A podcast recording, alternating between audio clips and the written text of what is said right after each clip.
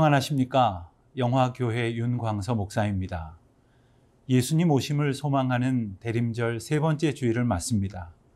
오늘도 영과 진리로 예배하는 감격과 기쁨 속에서 하나님 주시는 평강과 자유를 누리시는 복된 주일 되시기를 바랍니다. 우리는 많은 사람들과 수많은 대화를 나눕니다. 그 가운데 위로와 격려를 받기도 하지만 오히려 상처를 받고 마음이 상하기도 합니다. 하지만 똑같은 이야기도 내 마음이 편안할 때와 힘들 때는 전혀 다르게 들리기도 합니다. 하나님 앞에서도 평안할 때와 힘겨울 때 다르게 느껴질 수 있지만 언제나 동일하신 하나님의 사랑과 공의로우심 앞에 있음을 기억하고 신실하신 하나님의 사랑과 인도하심을 온전히 깨달을 수 있게 되시기를 바랍니다. 오직 우리의 인도자는 여호와 하나님이십니다. 오늘은 욥기 33장 1절에서 13절까지의 말씀을 함께 묵상하시겠습니다.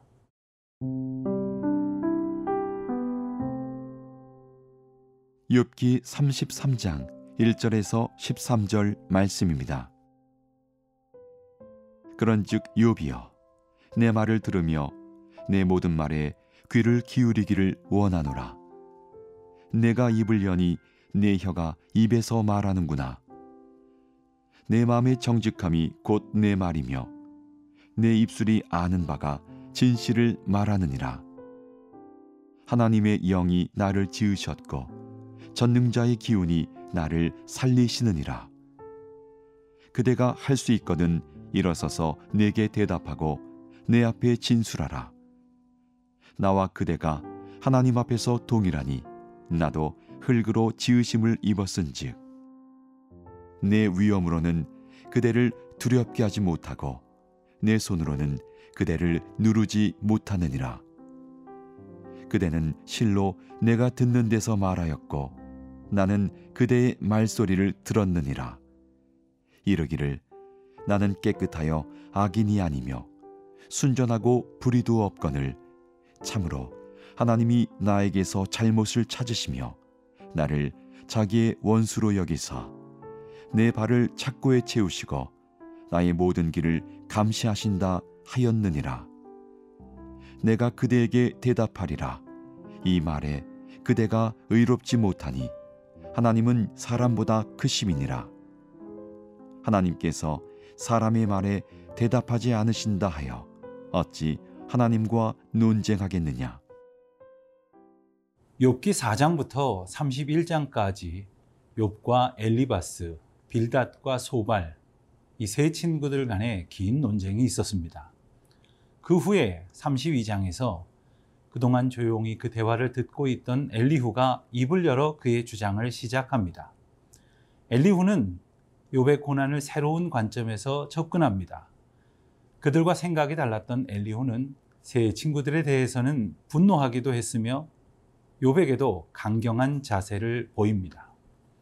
엘리후도 자기 주장이 강하고 의견이 분명했지만 그는 네 사람의 대화를 먼저 듣고 난 뒤에 그들과는 다른 새로운 입장을 취했던 것입니다.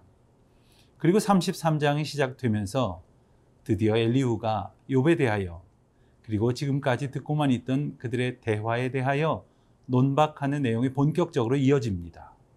엘리후는 우선 자기가 하는 말을 호의적으로 받아들여 주도록 부탁합니다. 엘리후는 지금까지 욥과 친구들이 나눈 대화를 들었습니다. 그런데 욥과 친구들의 대화는 작지 않은 충돌과 그로 인한 상처를 주고 말았다는 것도 알았습니다. 사실 말로 상처받은 사람은 다른 사람의 말을 편안하게 듣기가 참 힘들어집니다. 욥은 지금까지의 대화에서 자신을 위로하러 온 친구들에게 많은 말을 들었지만 오히려 상처를 받았습니다. 처음에는 주의 깊게 들으려고도 했지만 점점 말을 끊고 거부하고 받아들이지 않는 모습을 보이기도 했습니다. 엘리후는 그러한 안타까움을 지켜보았기에 자신의 견해를 밝히기에 앞서 자기 말을 끝까지 들어주기를 청했던 것이지요.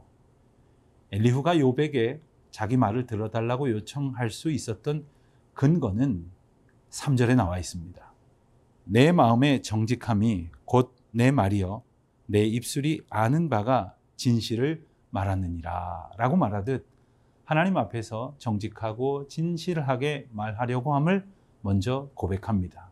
또한 4절에서 보듯이 자신이 전능하신 하나님의 능력을 힘입어 지혜로운 말을 하고 있다. 이렇게 말합니다. 우리가 많은 사람들을 대하며 많은 말을 하고 살아가지만 정직하고 진실되게 말할 때 비로소 그 말에 힘이 있게 되고 용기와 능력이 담겨지게 되는 것입니다. 그때 담대하게 말할 수 있고 두려움 없이 합당한 말을 전할 수 있게 되는 것입니다. 하지만 동시에 기억해야 할 것은 두렵고 떨리는 마음으로 하나님 앞에서 내가 진실로 정직한가? 나는 지금 분명히 하나님이 깨우쳐 주시는 진실을 말하고 있는가? 라는 물음 앞에 서야 할 것이겠습니다. 때로 나의 감정을 이기지 못하거나 편견에 휩쓸려 옳지 않은 말을 하고 있는 것은 아닌가 늘 돌아봐야 할 것이겠습니다. 엘리후는 자신의 말이 한낱 피조물의 조언에 불과하다는 것을 알고 있었지만 하나님의 메시지가 전달되기를 바랬습니다. 전능하신 하나님의 메시지는 상처 입은 영혼을 어루만지시고 그 심령으로 스며들게 마련입니다.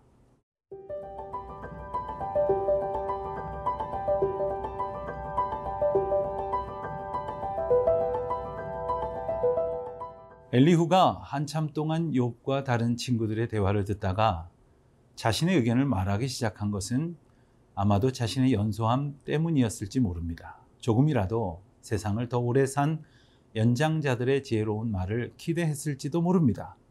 하지만 엘리후는 그들의 대화를 들으면서 연장자라 해서 반드시 지혜롭거나 공의를 잘 깨닫는 것은 아니라는 점도 알게 되었습니다.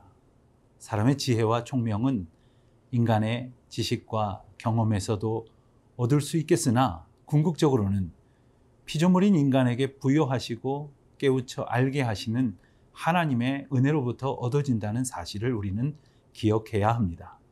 여호와를 경외하는 것이 지식과 지혜의 근본이 된다는 이유가 바로 여기에 있는 것이지요. 욥은 참 훌륭하고 좋은 사람이었습니다. 하나님께서 욥을 일컬어서 온전하고 정직하여 하나님을 경외하며 악에서 떠난 자라고 말씀하시지 않았습니까?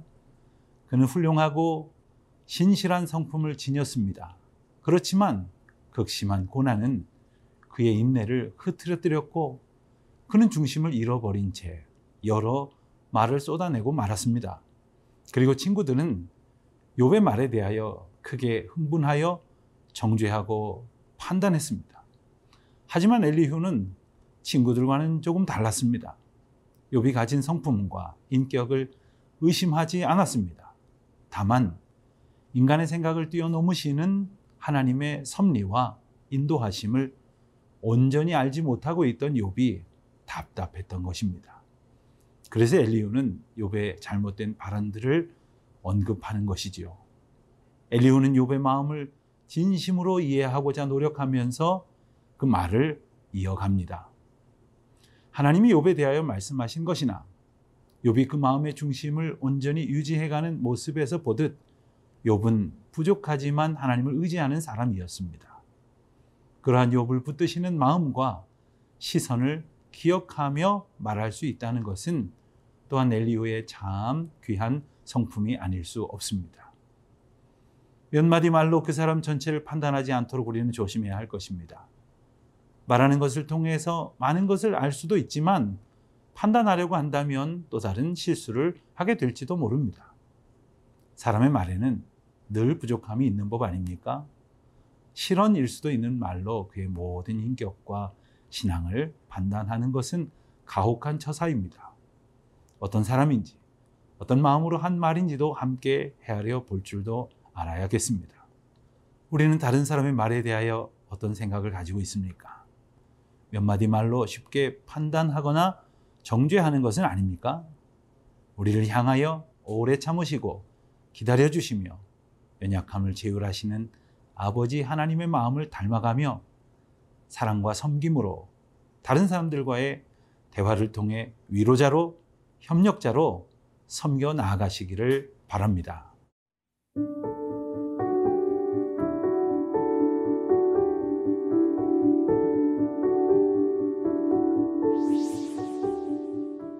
전능하신 하나님, 저희가 평안할 때나 고난 중에 있을 때나 변함없이 저희를 돌보시고 인도하시는 하나님의 사랑 앞에 신실하게 하여 주시옵소서.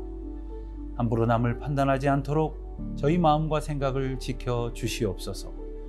연약한 저희에게 믿음과 평안을 주시고 오직 그 은혜만을 의지하게 하옵소서. 예수님의 이름으로 기도하옵나이다. 아멘.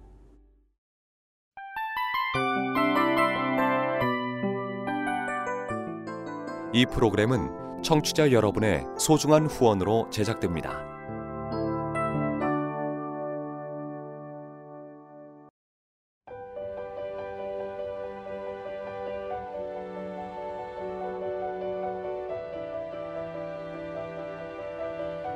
세상에는 수많은 교회들이 있지만 더 깊이 있는 말씀 강해를 찾기 위해 크기로만 교회를 선정하지 않습니다.